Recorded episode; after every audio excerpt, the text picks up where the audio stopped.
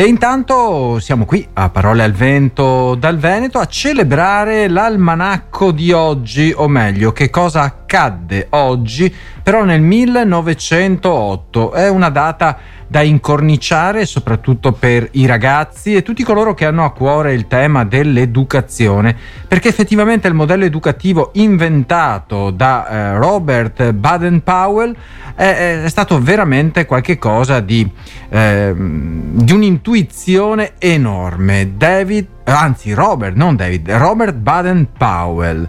È colui che ha inventato gli Scouting for Boys. E il volume, è appunto questo libro dal titolo Scouting for Boys, diede avvio allo scoutismo, il movimento giovanile internazionale che si propone la formazione integrale della persona, quindi non dare esclusivamente nozioni, ma aiutare i bambini, i ragazzetti a diventare delle persone con la P maiuscola con un'enfasi eh, senz'altro sulle attività all'aria aperta come sport, escursionismo e campeggio in tenda. Tra i valori dello scautismo ci sono anche la pace e la fratellanza universale, anche per questo forse la popolarità del movimento in Giappone dove era stato introdotto nel 1909, calò molto negli anni a cavallo del secondo conflitto mondiale, a proposito di fratellanza universale i, i sudditi di Hirohito non erano propensi ad accettare tali indicazioni. Eppure l'abilità di sopravvivere nella natura selvaggia non mancava di certo ai soldati nipponici, veramente addestrati a tutto. Il 24 gennaio 1974, ecco anche una data utile da ricordare, un altro 24 gennaio, questa volta del 1974, il sergente Shoiki Yokoi fu catturato nella giungla di Guam. Sapeva della fine della guerra dal 1952, ma non si era mai arreso. Aveva resistito per quasi 28 anni nutrendosi di mango, papaya, gamberetti e rane. Quando due mesi più tardi rientrò in Giappone disse Torno con grande imbarazzo. In casa. A casa. A noi militari hanno insegnato che è meglio la morte della vergogna di essere presi vivi.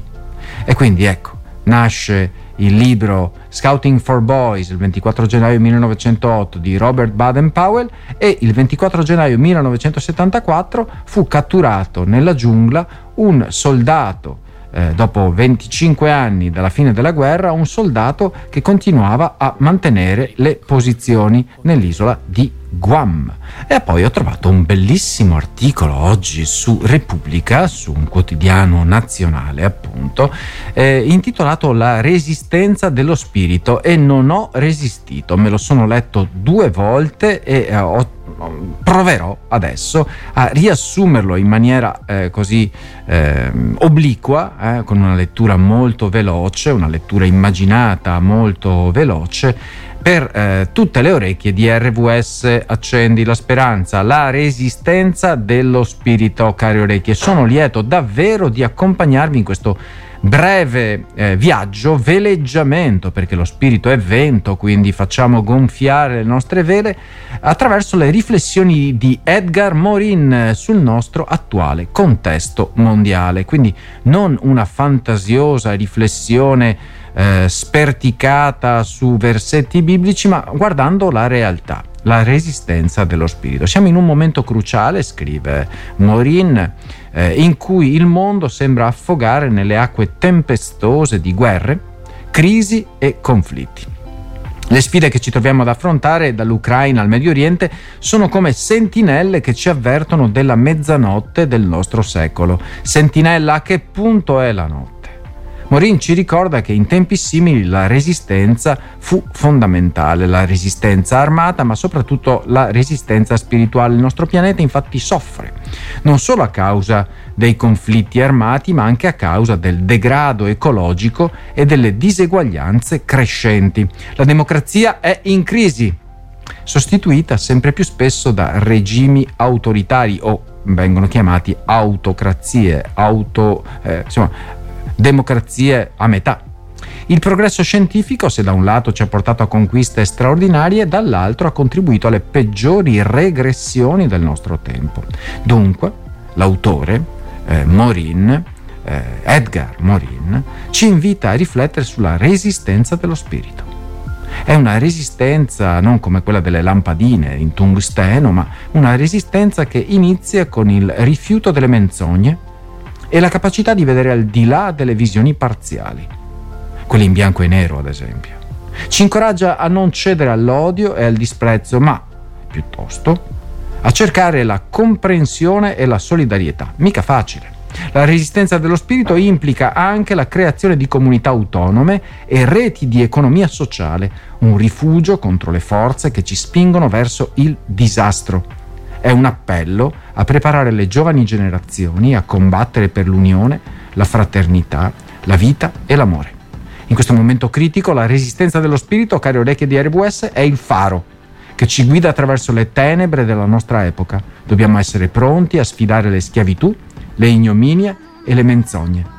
L'unione dei poteri dell'Eros e di uno spirito responsabile sarà forse la chiave per resistere alle sfide che ci attendono. C'è anche la seconda parte, eh? Che ne dite, cari orecchie, se continuiamo il nostro viaggio, il nostro veleggiamento in mongolfiera addirittura, sulla resistenza dello spirito, secondo Edgar Morin, in questa riflessione? Eh, io, io, io dico, andiamo, andiamo avanti.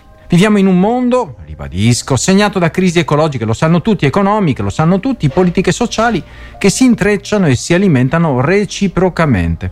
Morin ci avverte che la situazione attuale è una crisi antropologica, una crisi dell'umanità che fatica a diventare umanità con la U maiuscola. Ma non è tutto perduto. Nonostante l'assenza palese, visibile di speranza prevedibile, Morin ci invita a passare alla resistenza, resistenza, resistenza. La resistenza dello spirito, appunto, è il primo passo questo, la prima barriera contro il delirio collettivo e la responsabilità collettiva ingiustamente attribuita a interi popoli o etnie. Eh? Questo, questo mi dà veramente fastidio, la generalizzazione.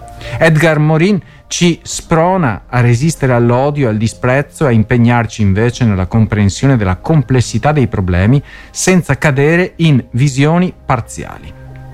La resistenza implica anche la creazione di oasi, di comunità autonome e reti di economia solidale, preparando il terreno per un futuro basato sull'unione e sulla fraternità, magari, magari subito.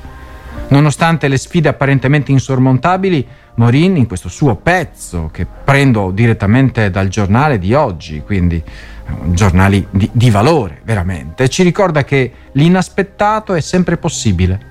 La resistenza dello spirito è la luce che può guidarci attraverso le tenebre della nostra epoca, unendo i poteri dell'eros e di uno spirito responsabile. Responsabile significa che risponde, risponde a un appello, risponde ad una preghiera in un mondo sospeso tra speranza e disperazione, nel quale stiamo galleggiando tutti, è necessario, eh, inevitabile per chi lo desidera, per chi è ricolmo di speranza, di abbracciare la resistenza come atto di difesa della nostra umanità e come promessa di un futuro migliore. Alimentazione veicolo di pace. Chi lo dice? Carlo Petrini, perché oggi si celebra la giornata internazionale dell'educazione e l'UNESCO propone il tema l'apprendimento per una pace duratura.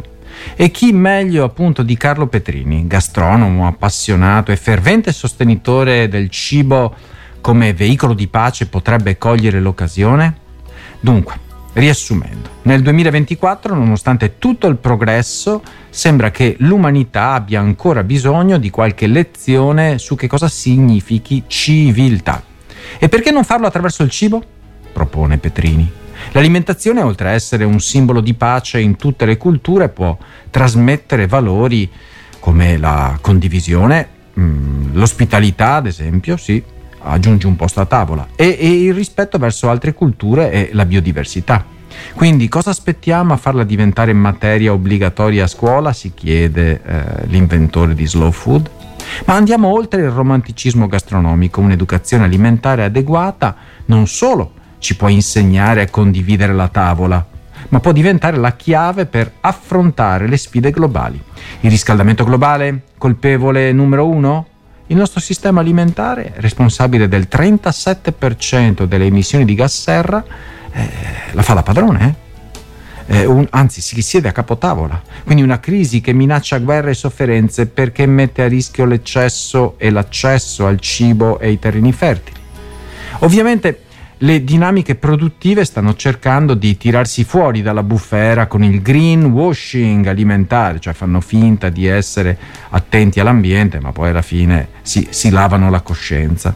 Ma diciamocele, quante volte abbiamo visto prodotti verdi che sono tutto tranne che sostenibili? L'educazione alimentare dunque, secondo Petrini, eh, diventa un'arma contro questa moda perché non è che possiamo mangiare verde e poi lavarcene le mani, no, è necessario un impegno tutto tondo. E parlando di mani, molte di noi le usano in maniera un po' troppo generosa con lo zucchero. Ma attenzione, non è solo una questione di giri di vita in più, è una dipendenza più forte di molte droghe, quindi sì, l'abbondanza di cibo ci rende vittime, ma la nostra biologia non ha fatto il cambio di regime così rapidamente come la nostra tecnologia. E se pensate che la scienza, continua Petrini, abbia dimostrato che troppo zucchero fa male, sappiate che anche l'eccesso di informazioni sul cibo non è da meno.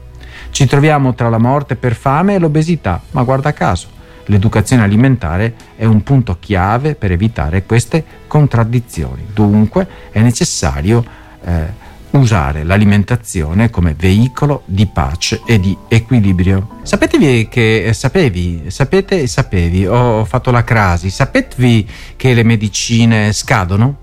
Eh sì, cari amici, oggi proveremo a riflettere anche su questo tema, il mondo affascinante delle medicine e delle loro scadenze. È un argomento che sicuramente renderà le nostre vite quotidiane più eh, piccanti. Secondo uno studio della Food and Drug Administration americana sembra che le nostre medicine abbiano una vita utile più lunga di quanto pensiamo. Quindi è necessario prepararci a riconsiderare l'armadietto dei medicinali.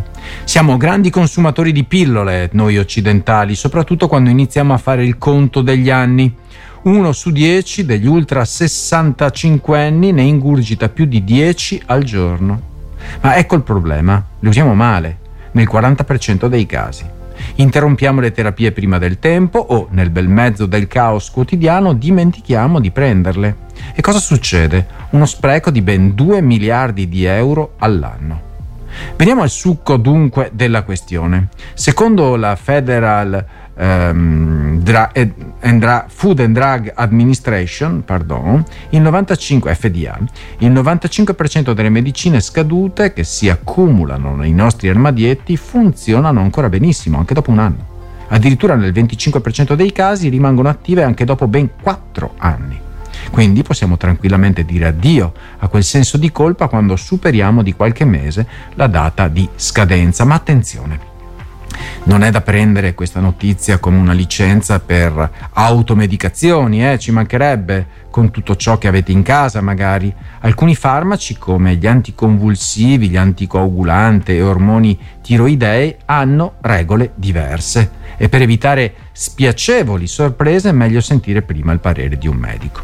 Il bello è che, stando allo studio, il 95% delle medicine testate risultava ancora efficace anche dopo la data di scadenza, insomma. Sembra che le case farmaceutiche abbiano esagerato un po' con quei limiti temporali. Magari per far cassa? Eh, eh. ma chi l'avrebbe mai detto, eh?